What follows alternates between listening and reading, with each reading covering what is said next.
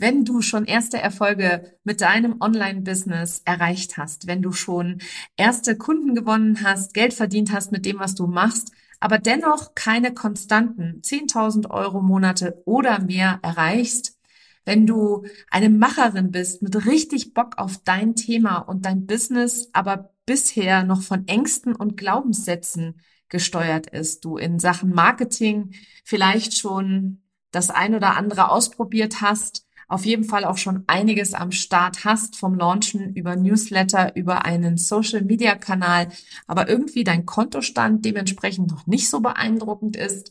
Wenn du schon sichtbar nach außen bist und irgendwie trotzdem immer wieder in eine Vergleicheritis-Falle tappst und dabei dich Prokrastination, Perfektionismus oder das Imposter-Syndrom regelmäßig heimsuchen, und wenn du nach außen hin schon relativ erfolgreich wirkst, dich aber im Innen noch gar nicht so richtig fühlst, dann habe ich ein riesengroßes Geschenk für dich. Meine nächste Masterclass startet am neunundzwanzigsten November um zehn Uhr morgens. Sie ist kostenlos, live, für Online-Business-Ladies, die einen echten Durchbruch bei ihren Ergebnissen erzielen wollen. Denn Strategien, die haben dich bis hierher gebracht, aber sechsstelliger Erfolg und mehr, ohne dich auszubrennen, das erfordert etwas ganz anderes. Darf ich daher vorstellen, die Kunst des Embodiment. Das ist das verborgene Geheimnis hinter den schnellen Erfolgsgeschichten, die du online siehst. In dieser kostenlosen Masterclass erfährst du, warum Strategie allein in den wenigsten Fällen zum Erfolg oder zur Leichtigkeit im Business führt, welche Rolle deine Identität in deinem Business spielt und wie du anfängst, sie für dich anstatt gegen dich zu nutzen, welche drei Dinge du sein und tun musst, um mehrfach fünfstellige Umsätze pro Monat ohne Stress, Hassel und Überforderung zu haben, warum du bislang noch keine konstanten Umsatzmonate mit deinem Business hast, auch wenn du schon gut verdienst, was deine eigene verborgene Superpower ist, die tief in dir schlummert, was dich zwanzig vierundzwanzig auf die Überholspur mit deinem Online-Business bringt und wie du vor allem ein für alle Mal dem Imposter-Syndrom, dem Perfektionismus und der Prokrastination auf Wiedersehen sagst. Ich freue mich auf dich. Den Anmeldelink findest du in den Shownotes oder unter nicolewehn.de slash Masterclass. Kostenlos live am neunundzwanzigsten elften zweitausenddreiundzwanzig. Und wenn du keine Zeit haben solltest, dann lebe ich ja frei nach dem Motto, wo ein Wille ist, da ist immer auch ein Weg. Und wenn du es so gar nicht live schaffen kannst, dann gibt es selbstverständlich eine Aufzeichnung. Aber dafür musst du dich einmal angemeldet haben. Ich freue mich auf dich. Hallo und willkommen zu einer neuen Folge von Her Brand. Ich bin ja selbst immer total fasziniert von Frauen, die immer wieder ihr Business und vor allem sich selbst weiterentwickeln und dabei ihrer Intuition folgen. Genau solch eine Frau und Personal Brand habe ich heute im Interview für dich. Ich spreche mit Stina Spiegelberg. Sie ist Gründerin der FemSchool, erfolgreiche Autorin, mehrfache Autorin sogar, T V-Köchin und Unternehmerin durch und durch. Ihr Motto, wenn du nicht verrückt nach deinem Leben bist, ändere es, dem kann ich mich hundert Prozent anschließen und auch voll und ganz mit identifizieren. Wir sprechen über vegane Kulinarik, das Mama- und Unternehmerinnen-Dasein, und sie erzählt uns, wie sie ihren I T-Job an den Nagel gehängt hat, um ihrer Leidenschaft zu folgen. Eine wundervolle Episode über den intuitiven Weg einer großartigen Unternehmerin wartet auf dich. Frei nach dem Motto, einfach mal machen, es wird ganz sicher gut. Hier noch ein kurzer Hinweis für dich. Wir hatten bei der Aufzeichnung einige Hänger in der Verbindung. Das hört man natürlich an der Qualität. Und leider stellt man sowas immer erst im Nachhinein fest. Trotzdem wartet eine grandiose Episode auf dich, die trotz aller technischen Schwierigkeiten oder vielleicht gerade deswegen einiges an Motivation und Inspiration für dich bereithält. Versprochen. Herzlich willkommen zu Her Brand, deinem Podcast für authentisches Personal Branding von innen nach außen. Ich bin Nicole Wien und ich helfe ehrgeizigen Unternehmerinnen wie dir, ihre wahre Persönlichkeit zu erkennen und selbstbewusst in ihrem Marketing zu verkörpern. Hier teile ich mein Wissen aus mehr als achtzehn Jahren Erfahrung. Was du bei mir sicher nicht findest, sind dieselben Marketingtrends, über die jeder redet. Dieser Podcast hilft dir, ein richtig erfolgreiches Business nach deinen Regeln zu kreieren. Mit dem Erfolg, den du dir so sehnlichst wünschst. Ohne mehr zu arbeiten oder dich und deine Lieben zu vernachlässigen. Schön, dass du da bist und los geht's! Liebe Stina, schön, dass du heute bei mir im Interview zu Gast bist, in meinem Podcast. Stell dich gerne einmal der Community vor, bevor wir einsteigen. Hi, ich bin Stina Spiegelberg. Ich bin T V-Köchin, Autorin. Ich schreibe gerade an meinem zehnten Buch.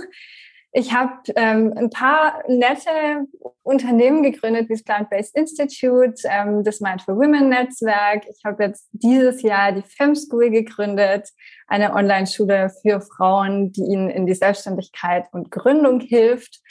Und ich bin allgemein sehr engagiert, was neue Ideen angeht. Also damals war das vor allem die vegane Küche mit meinem kulinarischen Zweig und inzwischen ist das unter anderem auch die Frauenförderung, dann mit der FemSchool. Ich glaube, alles andere würde zu lange dauern, aber das war so der kurze Wrap-up, würde ich sagen, oder? Mega cool. Zehn Kochbücher, krass. Ich bin echt beeindruckt. Und wie lange machst du das schon? Ich bin jetzt selbstständig seit elf Jahren. Und mein erstes Kochbuch habe ich zweitausendvierzehn veröffentlicht. Cool. Ich habe auf deiner äh, Webseite gelesen, dass du damals noch angestellt warst, als du das erste Buch geschrieben hast, oder? Ja. Wie bist du denn dazu gekommen? Wie wird man denn zur Buchautorin über veganes Essen? Das ist tatsächlich eine Frage, was mich meine Eltern heute noch fragen. So, wie verdienst du eigentlich dein Geld?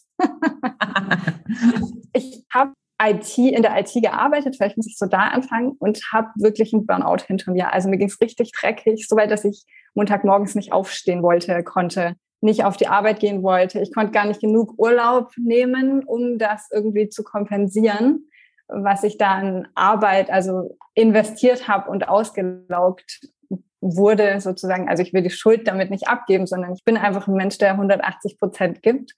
Und habe dann in diesem Burnout, wo ich viel krankgeschrieben war, mich mit der veganen Ernährung beschäftigt. Mein Mann, damals Freund, und ich waren zusammen, haben wir den Weg gefunden in die vegane Ernährung. Und ich habe dann angefangen, drüber zu bloggen. Das war so eigentlich der erste Schritt. Und dann kam irgendwann ein netter Verlag auf mich zu aus Berlin, die nur vegane Bücher machen, und hat gemeint, Stina, hast du nicht Lust, ein Buch zu schreiben? Und so fing das eigentlich an. Also ich habe, das hat mich alles irgendwie wie magisch angezogen. Und das erste Buch habe ich tatsächlich dann nebenberuflich noch im Job geschrieben. Das war im Urlaub und am Wochenende und halt immer, wenn ich irgendwie Freizeit hatte. Also die ersten Bilder sind dann auch mit Softbox entstanden, in einem Dunkelraum sozusagen, weil du hast ja abends kein Tageslicht mehr und so. Das war echt witzig rückblickend, aber auch sehr auslaugend, weil ich natürlich versucht habe, meinen normalen vierzig-Stunden-Job zu vereinen mit einer aufbauenden Selbstständigkeit. Und ähm, dann habe ich irgendwann gesagt, als das Buch erschienen war, so, jetzt habe ich eigentlich eine Referenz, daraus kann ich was machen. Und ich habe, muss man aber auch dazu sagen, Business studiert. Das heißt, es war mir jetzt nicht fremd, daraus was aufzubauen. Das war auch nicht blauäugig. Es war mehr so, dass ich gesehen habe, meine Zukunft liegt nicht in dem Job, wo ich in einem nine to five Job, wo ich einfach gutes Geld verdiene und an einem Thema arbeite, was mich aber persönlich überhaupt nicht tangiert. Und das hat mich einfach kaputt gemacht und auch so gesundheitlich an Grenzen gebracht. Und dann habe ich eigentlich als einzigen Ausweg gesehen, dass ich jetzt mal die Selbstständigkeit ausprobiere. So ist das damals gestartet. Und es hat ja gehalten, offensichtlich. Offensichtlich hat es dir gefallen. Gefällt mir noch, jeden Tag, ja. Ja, ich sehe es auch als, äh, als großes Geschenk an. Und eben, wo du so erzählt hast, dass du dich mehr oder minder zur Arbeit gequält hast und so und da eigentlich gar nicht mehr gerne hingegangen bist. An dem Punkt war ich irgendwann auch. Und das, das hat auch bei mir dazu geführt, dass ich mich ein bisschen später dann äh, selbstständig gemacht habe. Weil das ist echt interessant, dass viel zu viele Frauen halt auch oft in solchen äh, Jobs festhängen und dann sich so, das so über sich ergehen lassen, ja, auch ein Stück weit, und das total grausam eigentlich finden und dann gar nicht den Mut aufbringen, um den Schritt zu gehen. Ähm, deswegen umso cooler, dass du es gemacht hast. Aber du hast halt auch erst das Buch geschrieben, bevor du gesagt hast, jetzt springe ich, ne? Ja, ich finde es schon sehr clever, nebenberuflich zu starten. Also irgendwann ist dann einfach der Punkt, wo man in Anführungsstrichen mutig sein muss und sagen muss, ich ziehe das jetzt durch, weil sonst eierst du einfach ewig in der Gegend rum. Aber erstmal nebenberuflich zu starten, war schon für mich erstmal so den großen Zeh ins kalte Wasser strecken, sowas mal ausprobieren, mal ein paar Connections abchecken, Netzwerk aufbauen, wissen, in welche Richtung könnte es gehen. Also auch für einen Businessplan ist ja am besten letzten Endes, wenn du schon ein paar Ideen auch in die Praxis umgesetzt hast oder mal so einer Test-Community zur Verfügung gestellt hast. Und auch dafür brauchst du ja Zeit. Insofern, das habe ich dann alles mal ausprobiert und dann habe ich einfach gesagt, hey, das ist das, was ich machen will. Lustig, dass du einen Businessplan ansprichst. Das, was mir jetzt gerade eingefallen ist, ist, dass das, was in meinem Businessplan steht, gar nicht das ist, was ich heute mache. Das ist einfach was ganz anderes. Also bei mir war es zumindest so, dass sich da immer das ein, eine nach dem anderen erge, ergeben hat sozusagen. Du musst ja so ziemlich die erste in Deutschland gewesen sein, oder? Die mit dem veganen Thema angefangen hat, wenn ich mir überlege, zwanzig vierzehn. Ja, ich war einer der ersten größten deutschen Blogger mit veganen Rezepten. Cool. Das war aber auch bis zu einem Zeitpunkt nur so, nicht nur als die Konkurrenz, in Anführungsstrichen, ich mag dieses Wort ja gar nicht, also Kollegen quasi auf den Plan getreten sind, sondern ich hatte echt einen ganz dummen Vorfall. Ich habe das angefangen mit dem Bloggen auf der Plattform Blogger, kennst du wahrscheinlich. Mhm, ja. Und damals hieß mein Blog noch Vegan Passion und dann habe ich angefangen zu bloggen und das lief dann so drei, vier Jahre. Und dann haben die angefangen, weil ihre Domains oder U R Ls einfach knapp wurden, von .com auf .de zu wechseln. Dann haben die dir als deutscher Bürger einfach, anstatt vegan passion punkt com, hieß mein Blog dann vegan passion punkt de. Und ich habe von einem Tag auf den anderen alle Google-Rankings, Trackings verloren. Das heißt, ich bin von einem der Nummer eins Vegan-Blogs gerutscht auf Nobody. Also das war einfach so... Ich habe das gar nicht von einem Tag auf den anderen realisiert, sondern eigentlich erst, als mich da jemand drauf aufmerksam gemacht hat, weil ich so irgendwie dachte, irgendwas stimmt nicht. Aber das hatte ich damals auch gar nicht auf dem Schirm, dass sowas überhaupt passiert, weil da gab es dann natürlich so ein automatisches, ähm, wie heißt es da, Re, weißt du, wie ich meine, dass das einfach weitergeleitet wurde. Und ich dachte so, hey, irgendwas stimmt nicht. Das war echt übel, wo ich dann übersetzt mein ganzes Unternehmen in Zukunft so auf, dass das mir gehört, dass man mir keine Werte mehr nehmen kann, weil wenn du da hunderttausend, ich war bei dreihunderttausend Zugriffen im Monat, damals schon, also wenn du sowas hast und das verlierst du von einem Tag auf den anderen, das ist ja auch ein Unternehmenswert, der dir genommen wird. Da habe ich dann umso mehr in Zukunft drauf geachtet. Ja, das kann ich mir sehr gut vorstellen. Also das ist echt krass, wie dann so eine Plattform eine Macht hat eigentlich, ne? Dir was hart Erarbeitetes einfach zu nehmen. Das ist heute, heutzutage sind es die Social Media Kanäle, gell, die dann da ganz schnell dir mal das Licht ausschalten können, wenn du irgendwie nicht das machst, was sie sich vorstellen oder so. Ich habe neulich meinen Google My Business Eintrag ähm, verändert, weil ich umgezogen bin. Und dann hat Google mir meinen mein Business Eintrag gesperrt. Konnte ich auch erstmal nachtelefonieren, um herauszufinden, was da jetzt eigentlich passiert ist, ne? Aber weil ich angeblich gegen irgendwelche Richtlinien verstoßen habe. Ich habe nur die Adresse geändert. Also da find, das finde ich immer wieder ganz, ganz interessant. Und was hast du dann gemacht oder wie bist du dann damit umgegangen sozusagen? Also letzten Endes bist du eigentlich machtlos. Das heißt, was ich gemacht habe, ist alles auf meine eigene Domain umgezogen. Ich habe dann fortan meinen Blog selbst gehostet über WordPress und das war auch die cleverste Entscheidung. Aber natürlich den Vorsprung, den ich damals hatte, alleine Besucherzahlen, Reichweite, auch Rankings, da kommst du einfach nicht mehr hin. Also das ist aber was, was ich natürlich nicht nur online habe, sondern aktiv auch allein durch meine Expertise. Also das kann mir ja in dem Fall keiner nehmen. Mein Bekanntheitsgrad läuft ja nicht nur online. Was natürlich was Gutes ist, in meinem Fall, jemand, der sich jetzt nur auf Social Media irgendwo eine Reichweite aufbaut, da könnte das im einen oder anderen Fall dann doch schwierig werden.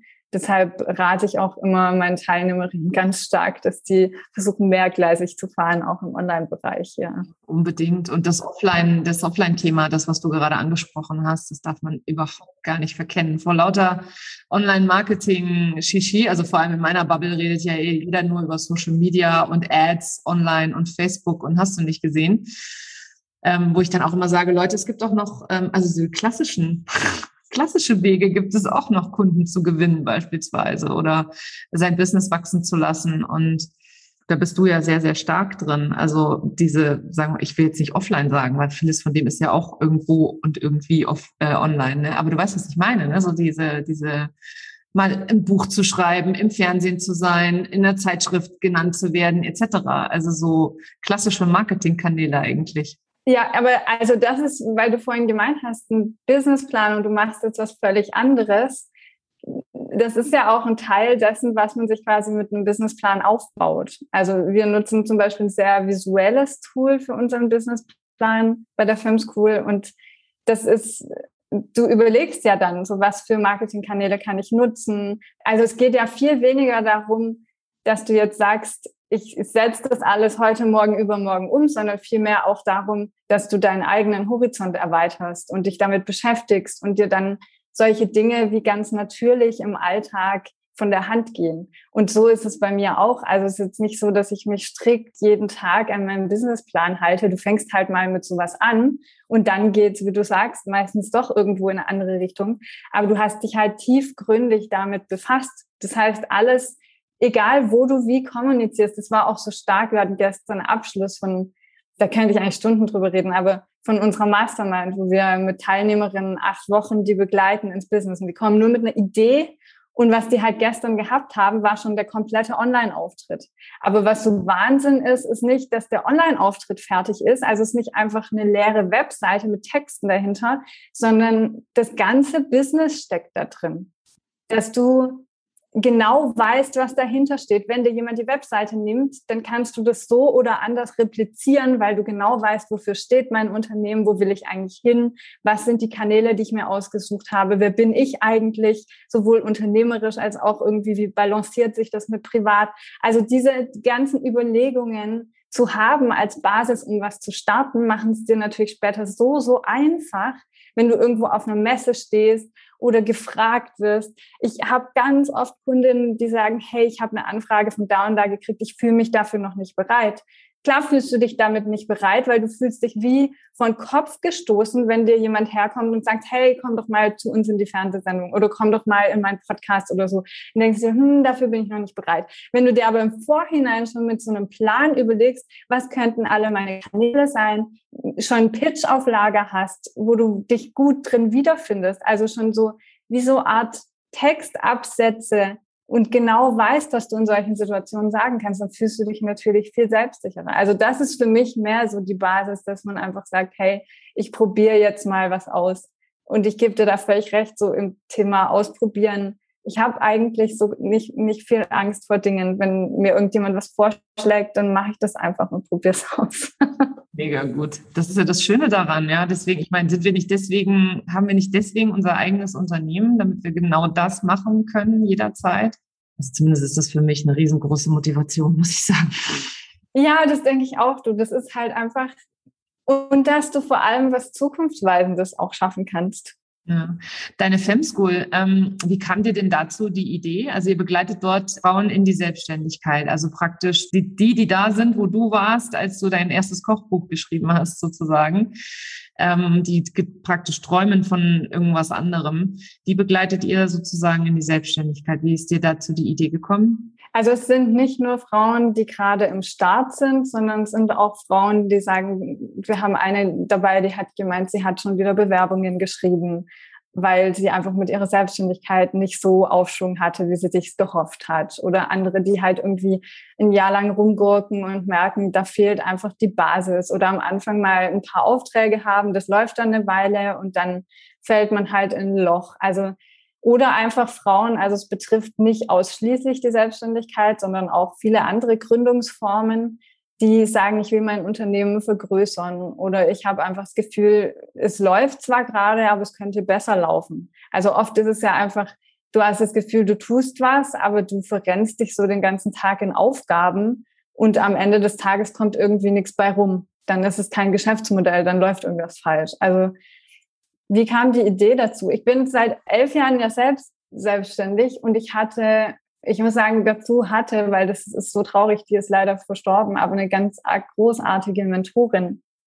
Und die hat mich, ich bin ja viel in diesen Bio-Vegan-Kreisen, Bubble unterwegs und die hat mich sehr viel gelehrt, was Vereinbarkeit von Beruf und Familie angeht. Also die war auch diejenige, die damals zu mir gemeint hat, Stina, wenn Leute wie du keine Kinder kriegen, dann weiß ich nicht. Wo ich so dachte, hey, ich habe keine männlichen Vorbilder, die mir irgendwie zeigen, dass Beruf und Familie vereinbar ist. Und wenn ich Karriere will, dann schaffe ich das nicht mit Kindern. Und sie hat mir dann so einen dünnsten Wink gegeben eigentlich in die Richtung, dass sie gemeint hat, so hey, es gibt immer einen Weg, finde den heraus für dich, weil ich kann dir nicht sagen, wie es geht. Das war auf jeden Fall ein ganz großes und ist noch Idol und Vorbild für mich. Und so wie sie habe ich aber auch viele andere Frauen kennengelernt. Also ich sehe in jeder Frau, die mich umgibt, in irgendeiner Form eine Art von Vorbild oder was, eine Inspiration oder Motivation. Und ich glaube, wir können uns da noch zu so viel mehr anregen. Und ich glaube, der ausschlaggebende Punkt war eigentlich, dass ich über die letzten Jahre so viele Frauen kennengelernt habe, die dann entweder mit was gestartet sind und gescheitert, wo ich hinterher einfach gedacht habe, so mir förmlich, wortwörtlich in den Hintern gebissen habe. Ich so dachte, wie, das hätte man einfach nur ein bisschen anders, aber also die fangen dann gleich so an, an sich selbst zu zweifeln und denken, die Idee ist einfach nichts gewesen. Dabei war halt einfach nur der Twist gefehlt und der Business-Gedanke dahinter, ähm, auch diese, dieses Money-Mindset von Frauen. Aber ich glaube, der größte ausschlaggebende Punkt war einfach, dass so viele Frauen um mich rum so badass sind in ihrem ganzen Leben. Die rocken einfach alles parallel. Aber sobald sie drüber reden, haben sie das Gefühl, sie sind großkotzig. Und weil sie das schon nicht schaffen, schaffen sie es auch nie irgendwie zu sagen, hey Mann, du bleibst jetzt mal daheim oder ich brauche mal die zwei Stunden, weil ich will mir was aufbauen. Das ist noch so ein Konflikt von Rollenmodellen in Deutschland, dass sich die Frau einfach ein Stück weit so damit zufrieden gibt, dass sie halt zu Hause bleibt oder was ihre Aufgaben sind und eben auch dieses sich kleinreden, das ist eigentlich so das Schlimmste. Und dann habe ich gesagt, ich starte mal, das war letztes Jahr.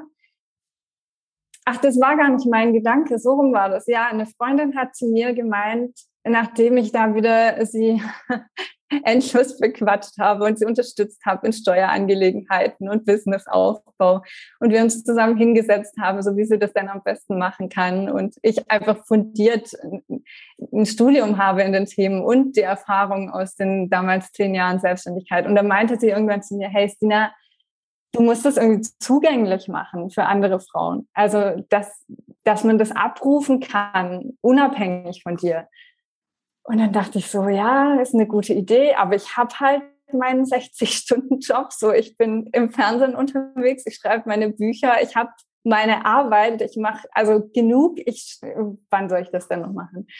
Und dann habe ich mich irgendwann so peu à peu hingesetzt und habe das zusammengeschrieben und eine Struktur erarbeitet. Und dann bin ich mit so einer Testgruppe von sechs Leuten letztes Jahr losgelaufen und habe mit denen, habe die gecoacht über sechs Wochen. Und das hatte einfach grandioses Feedback. Auch einfach zu sehen, was du in sechs Wochen schaffen kannst, war so genial. Und das, da war ich aber quasi schwanger bis dann hochschwanger. Und habe dann gedacht, okay, du schaffst es dieses Jahr nicht mehr, wie sollst du das machen? Und dann kam meine Tochter auf die Welt und das Wochenbett.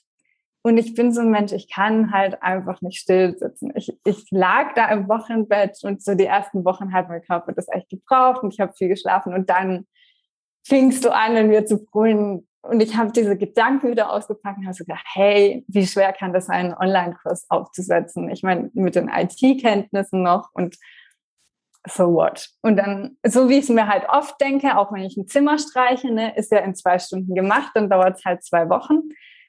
Und ich bin froh, dass ich da nicht die Einzige bin, die sich hoffnungslos selbst überschätzt.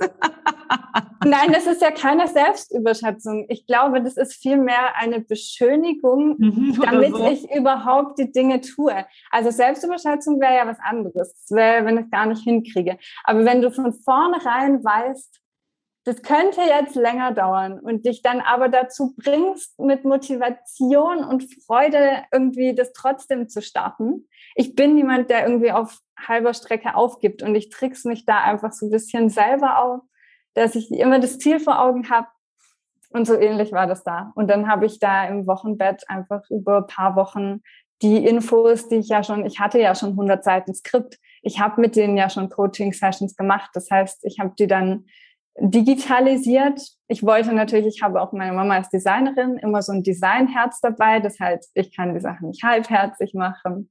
Dann habe ich mir noch InDesign beigebracht, weil ich so dachte, hey, das Skript muss ja auch noch stimmen.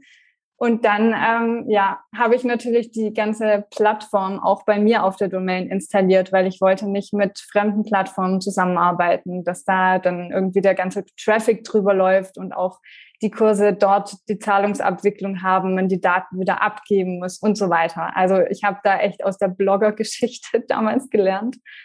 Äh, und so fing das an. Und so habe ich dann die FemSchool gegründet, immer eigentlich mit dem Gedanken, so wie meine Freundin das bei mir angestoßen hat, so hey Stina, das muss einfach zugänglich sein für andere Frauen. Und dann dachte ich so, hey, wenn das jetzt gelauncht ist, dann hast du es, dann ist dieser Meilenstein da und dann kannst du wieder dein nächstes Buch schreiben.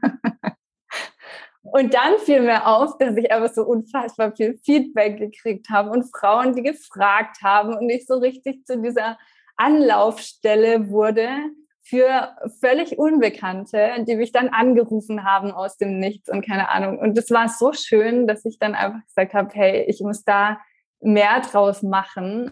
Ich muss da, das war ja auch voll das Zeichen. Ich, ich lag da am Wochenbett und habe so gedacht, hey, FemSchool. Und dann gebe ich die Domain ein und die gab es halt einfach noch. Und ich dachte so, hey, echt jetzt? Also es waren irgendwie so viele Zeichen, dass ich dachte, das kann nicht dabei bleiben. Und ich bin auch immer ein Riesenfan von Dinge tun, die es noch nicht gibt. Also so wozu was ein zehntes Mal machen, was zehntausend andere schon machen. Wenn ich sehe, dass irgendwo ein Bedarf da ist, dann versuche ich das einfach umzusetzen. Und genau so war es bei dem Projekt. Das hört sich mega, mega gut an. Hast du irgendwann mal den Punkt erreicht gehabt, wo du gesagt hast, boah, jetzt wird's mir zu viel oder jetzt überfordere ich mich tatsächlich selber? Oder ist das eigentlich immer, läuft das immer so, kannst du so, weil so wie du es erzählst, hört sich das halt so total easy an. Aber ich habe auch zweimal Wochenbett hinter mich gebracht. Das heißt, ich weiß, ich kenne natürlich die Zeit, die kommt, wo du wieder fitter wirst et cetera. Ähm, aber ich hätte damals, also vielleicht war das auch für mich, die Zeit sollte so sein, wie sie sein sollte. Aber ich wäre damals äh, nicht in der Lage gewesen, so kreativ mich da auch voranzubringen selber. Also die ersten zehn Wochen habe ich voll gebraucht und da konnte ich auch nicht viel machen. Also ich, ich war so platt. Das war dann erst so in Richtung ab Woche zehn, dass ich dann so mit langsamen Schritten, ich habe wahrscheinlich davor auch schon geschrieben und zusammengefasst, aber das ging dann erst richtig los. Und ich habe mir auch wirklich die Zeit genommen. Also ich habe vom Bett aus das gemacht. Das war nicht irgendwie, dass ich mich an den Schreibtisch gesetzt habe und ich kann aber nicht, du machst mich mit sowas völlig fertig, wenn ich den ganzen Tag, wenn ich zwei Serien nacheinander angeschaut habe, dann habe ich das Gefühl, ich schmeiße meine Zeit zum Fenster raus. Das ist irgendwie, das, ich weiß nicht, das, ich kann gar nicht abschalten. Und ob ich jetzt da rumliege und mein Hirn läuft rum und produziert Ideen und ich fange nichts davon ab und schreibe sie auf oder ich nehme halt ein Word-Dokument und schreibe das mit auf. Aber um, du, ich habe gefühlt alle paar Tage den Moment, wo ich sage, hey, das ist mir zu viel. Ich bin gerade auch am Leute einstellen, weil ich gar nicht weiß. Also irgendwann kommt man an den Punkt, ich bin so gut vernetzt, ich habe so tolle Mädels, die ich unterstützen will, ich habe so tolle Projekte, die ich in Zukunft umsetzen will. Irgendwann kannst du das gar nicht mehr alles selber oder im kleinen Team bewältigen, dann musst du einfach vergrößern und mit anderen mehr zusammenarbeiten und so. Also es ist einfach, ja, du, du kannst nicht alles selbst machen. Natürlich nicht. Das war das Erste, was ich gemacht habe. Mit dem ersten Geld, das ich verdient habe, habe ich äh, outgesourced tatsächlich.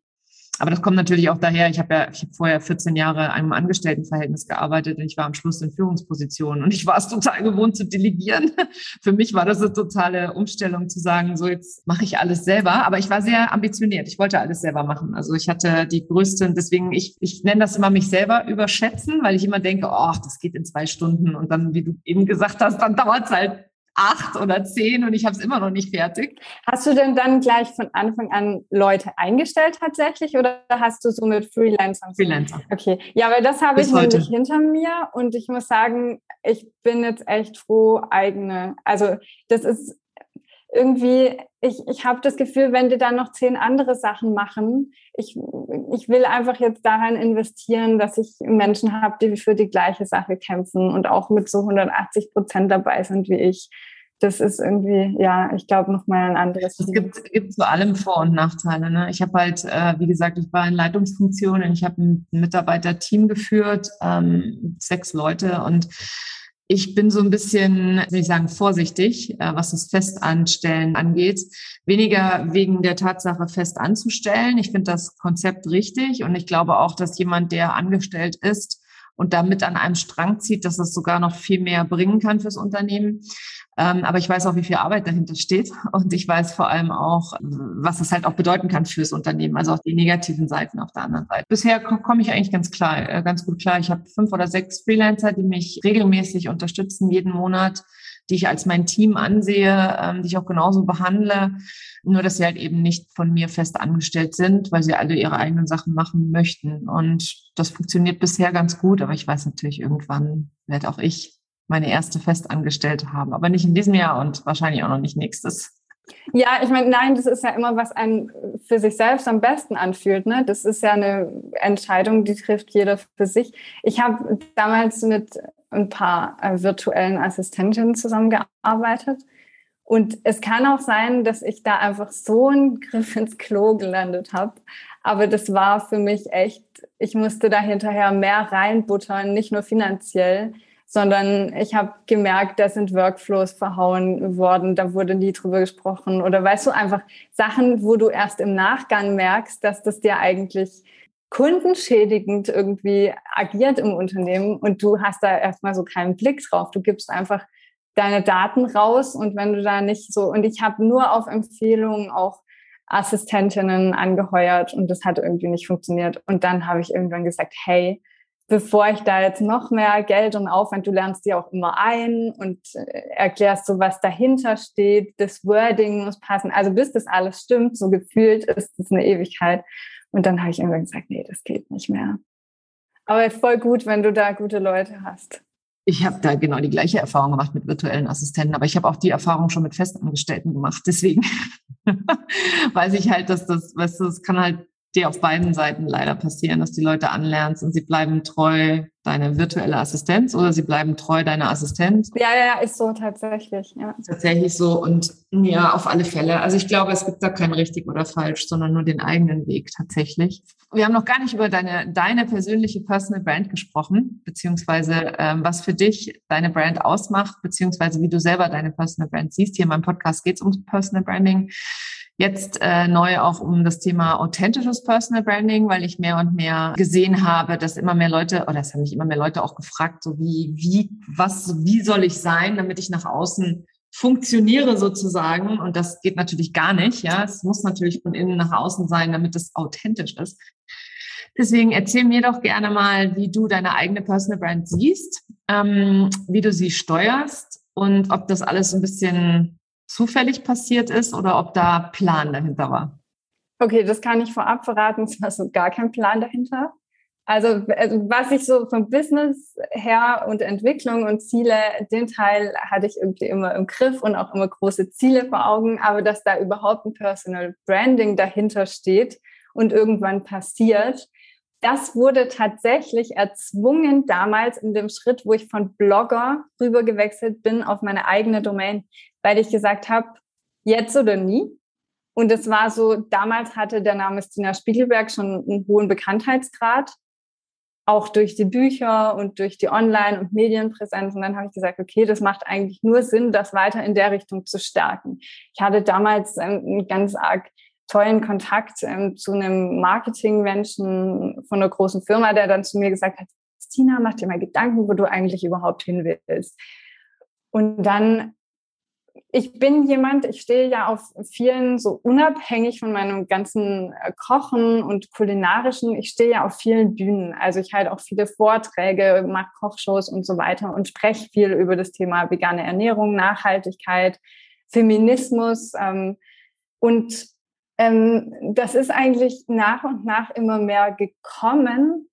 Nicht, weil ich gesagt habe, die müssen mich für den Job anheuern, sondern eigentlich oft, weil die Situation so war, dass ich festgestellt habe, es gibt niemand, der das für diese Situation besser umsetzen könnte als ich. Also, dass ich mehr aus Mangel an Konkurrenz tatsächlich den Job angenommen habe, weil ich wusste, wenn das jetzt der, der oder der macht, wie das tatsächlich am Ende ausgeht, wie das Thema repräsentiert wird. Und ich bin jemand, der sehr offen mit Veganismus umgeht, nicht mit dem erhobenen Zeigefinger, motivierend. Bei mir steht immer die bunte Kulinarik im Vordergrund. Also ich hatte immer den Vorteil, dass ich ein Thema hatte, was über allem stand, womit ich mich identifiziert habe. Das heißt, wenn ich auf der Bühne stand, dann war das nicht ich, sondern dann war ich das als Repräsentantin von diesem Thema. Und so ist es heute noch. Und deshalb geht für mich dieses Personal Branding auch total einfach daher, weil es einfach in mir verkörpert ist. Ja, perfekt formuliert. Danke. Und bei mir geht es halt auch um das Thema Verkörperung, also wirklich Embodiment und das wirklich zu, zu fühlen. Aber du hast vorhin auch was ganz, ganz Richtiges gesagt. Dafür muss man natürlich erstmal wissen, wer man eigentlich selber ist, ne? Und wie man, wie man sich selber sozusagen definiert oder was einen ausmacht und so weiter. Und da tun sich ja viele auch schwer. Also ich habe irgendwann mal gelesen, dass die die weiteste Reise, die jemand machen kann, ist vom Kopf in den, ins Herz sozusagen, äh, um dann wirklich das Meer zu spüren auch und auch zuzulassen, weil das natürlich mit sehr, sehr vielen Ängsten auch einhergeht. Wie sieht das denn bei dir aus? Weil ich meine, du bist ja auch als Personenmarke bekannt. Wie ist das bei dir? Ist das bewusst passiert oder wolltest du dich nicht einfach irgendwie nach einem Personal Coaching eine Brand entwickeln oder so? Wie, wie war damals die Überlegung bei dir? Also ich habe tatsächlich zuerst versucht, eine Marke aufzubauen, eine Unternehmensmarke. Das war mein, meine Herangehensweise. Ich habe B W L mit meinem Schwerpunkt Marketing studiert und das schon vor über zwanzig Jahren in den U S A. Und ich habe das halt so im Studium gelernt, ja, dass es Unternehmensmarken gibt und dann kannst du meinetwegen noch irgendwie ein Testimonial anheuern und das ist dann deine Dein, dein Markenbotschafter sozusagen, ja. Ähm, selber als Personenmarke aufzutreten, war für mich am Anfang nicht das, was ich machen wollte, weil ich hatte größere Visionen für mein Business und ich habe mir gedacht, sowas geht nur mit einer Unternehmensmarke. Ich habe aber sehr, sehr schnell, vor allem im Social-Media-Bereich gemerkt, dass ich damit erstmal überhaupt, es war zu kühl, zu fern, zu, ja, ja, kühl ist eigentlich das beste Wort dafür, ja, so, so, so unnahbar. Und um halt wirklich aufzufallen, brauchte ich die Nahbarkeit und die Nähe. Und dann habe ich immer mehr, irgendwann habe ich dann von meinem, mein, meine Firma heißt Solo Business Solutions, ähm, Solo von meinen beiden Kindern, Sophie und Luis. Ähm, und dann habe ich das erklären müssen und dann war das so kompliziert und die Leute haben es nicht verstanden. Und so ging das dann tatsächlich so, dass ich gesagt habe, okay, ich ändere das jetzt mal in meinen Namen. Dann habe ich es am Anfang noch versucht beizubehalten. Ich habe das dann Nicole Wien Solo genannt. Da haben die Leute gedacht, das ist mein Nachname. Und ja, also das ist alles, was ich jetzt erzähle, ist ein Prozess von, ich glaube, zwei oder drei Wochen gewesen. Ach dann krass, so schnell? War ich bei meinem Namen, ja. Das, ich habe am Anfang wirklich, ich habe mir so, ich habe so ich viel Energie so über Jahre, weißt du? Nein, das war wirklich, also ich habe natürlich die Website, die ich mir aufgebaut habe, bevor ich auf Social Media angefangen habe, da hatte ich ein Logo in der Ecke, da habe ich von wir gesprochen, da ging es um uns als Unternehmen. Also das war wirklich so, so, so wie ich es gelernt hatte, ja. So wie ich es jahrzehntelang ja auch auf Unternehmensseite ähm, ge- gelebt habe praktisch. Und das fühlte sich so gar nicht stimmig an ähm, als anfänglich Einzelunternehmerin. Und ähm, das war ein ganz interessanter Prozess. Und als ich dann das allererste Mal mich mit meinen Werten auseinandergesetzt habe, habe ich mir gedacht, welche Werte machen denn Sinn? Welche Werte gefallen denn den Leuten? Also ich habe da wirklich am Anfang gar nicht nach innen geschaut, sondern ich habe da komplett im Außen versucht, das zu präsentieren, sozusagen so, wie ich glaube, dass der Markt das braucht. Und aber ich habe das sehr, sehr schnell gemerkt, dass das einfach null funktioniert, dass das vielleicht im Großkonzern funktioniert, wo ich vorher war, aber dass das nicht, äh, nicht für eine Unternehmensmarke oder für, ein, für so ein kleines Unternehmen geht. Ja, danke für die Frage. Das war eine gute Frage, da habe ich schon lange nicht mehr, da habe ich noch nie drüber geredet. Ich fand das total spannend. Das ist so inspirierend, wenn man sieht, wie unterschiedliche Leute ihren Weg gegangen sind. Ja. Aber das merkst du ja auch total schnell dann, wenn du nicht echt bist, ne, nicht authentisch bist. Das, mir ist das sofort auf die Füße gefallen. Ich habe das richtig schnell gemerkt, dass sich das auch gar nicht stimmig anfühlt, dass ich auch überhaupt gar nicht wusste, was ich jetzt damit anfangen soll, worüber ich reden soll, was ich für Content veröffentlichen soll, et cetera. Bei dir ähm, würde mich mal noch interessieren, ich habe auf deiner Webseite gelesen, dass du in Frankreich aufgewachsen bist. Du sprichst aber akzentfrei Deutsch. Wie kommt das denn? Ja, akzentfrei schon, aber manchmal habe ich im Kopf ein Sammelsurium an Sprachen. Also Sprichwörter zum Beispiel darfst du mich gar nicht fragen, ähm, gerade weil sich sowas wohl in der Kindheit manifestiert und ich kann sie weder auf Deutsch noch auf Französisch, muss ich gestehen. Ähm, ich erfinde aber immer sehr gekonnt meine eigenen und jeder weiß dann in dem Moment, was gemeint ist oder gibt es zumindest vor. Ja, also meine Eltern sind beide Deutsche. Und mein Papa hat in der Nähe von der Grenze damals gearbeitet. Und dann haben sich meine Eltern gedacht, hey, warum nicht nach Frankreich rüberziehen, dass die Kinder zweisprachig aufwachsen. Und da habe ich dann damals auch so wirklich meine Passion zur Kulinarik entdeckt. Also eigentlich habe ich da schon dann mit, keine Ahnung, sechs, sieben Jahren den Grundstein für meine Selbstständigkeit gelegt. Mega gut, geil. Geile Geschichte auch an der Stelle. Ich bin äh, im Saarland aufgewachsen, was ja auch sehr grenznah ist. Deswegen Kulinarik wird auch da extrem hoch groß geschrieben und Frankreich beeinflusst es unheimlich, wie dort gegessen wird und so. Deswegen, es hört sich auch total lecker an, wie du erzählst von deiner, von deinem, von deiner Arbeit sozusagen, ne? Also ich kriege da direkt immer Appetit sofort. Ja, aber es ist ja nicht, also man stellt sich ja immer vor, hey, auch ich werde das so oft gefragt wegen Instagram-Bildern, ja, du hast den ganzen Tag Kulinarik um die Ohren. So, wie schaffst du das, so schlank zu bleiben? Die, die Frage ist, finde ich ja eh immer ganz schlimm.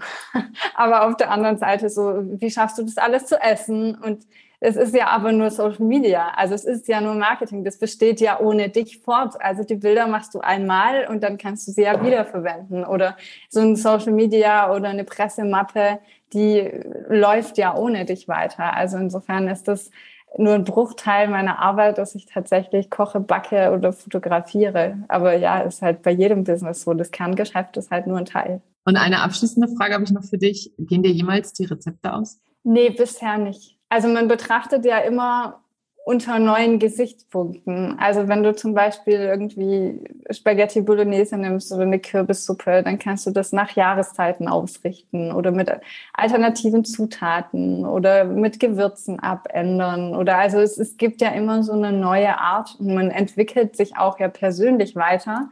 Und selten ist das Gericht, was ich vor zehn Jahren geliebt habe, in der gleichen, genau gleichen Zusammensetzung und Komposition zehn Jahre noch genauso von mir gewertschätzt. Meistens ändert sich da irgendwas und so ändern sich dann spätestens beim gleichen Rezept auch die Zutaten. Aber bei allem anderen, ich meine, wir haben so viele Länder, kulinarische Ströme, Inspirationen, ob du jetzt irgendwie von im Wald herkommst, allein die Düfte, die uns umgeben, die Gewürze, die wir zur Verfügung haben, die Gemüsesorten. Also es gibt ständig irgendwas Neues, wo man sich denkt, hey, damit könnte ich noch arbeiten.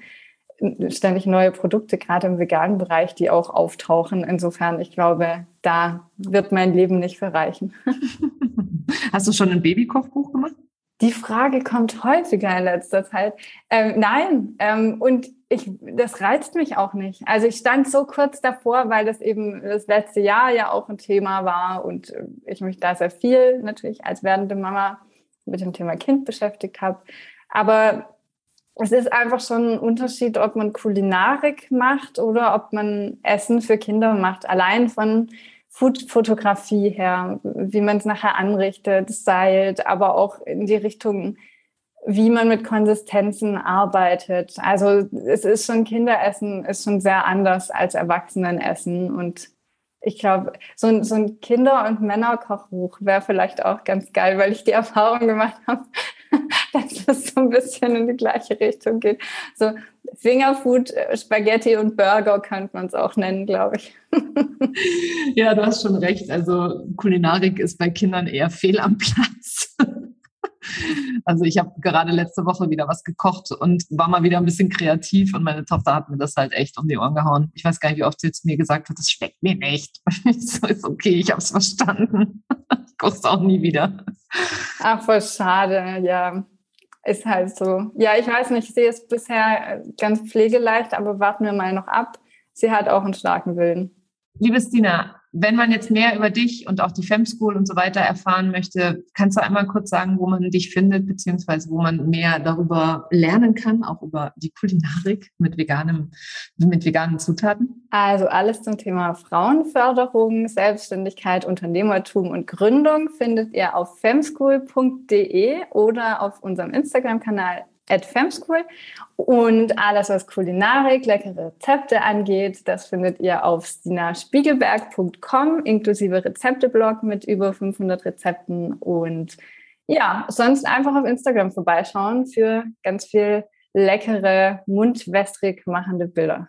Mega gut. Vielen Dank. Die packe ich natürlich alle für euch noch in die Shownotes. Schaut unbedingt mal bei Stina vorbei. Die Rezepte sehen wirklich alle super, super lecker aus. Und ich werde da auch das ein oder andere mal probieren, wenn die Kinder nicht mitessen. Doch, nein, dann macht ihr keine Sorgen. Vor allem beim Thema Backen, macht mal den Nusskuchen oder Donauwelle oder was auch immer die mögen. Das ist alles so, so geil und lecker. Man muss ja nicht unbedingt die abgefahrensten Sachen machen. Auch Spaghetti Bolognese ist ja geil. Ich mal aus. Vielen Dank. Schön, dass du heute da warst. Vielen, vielen Dank für die Einladung und danke für das allerschönste Gespräch. Gerne. Das war sie, die heutige Episode von Her Brand. Wenn sie dir gefallen hat und wenn du gerne anderen weiterhilfst, dann teile diese Episode auch mit Unternehmerinnen, die meine Tipps und Inhalte ebenfalls gebrauchen können. Wenn du den Podcast in deiner Community teilst, dann vergiss nicht, mich zu verlinken. Vielen Dank, dass du heute dabei warst und bis zum nächsten Mal.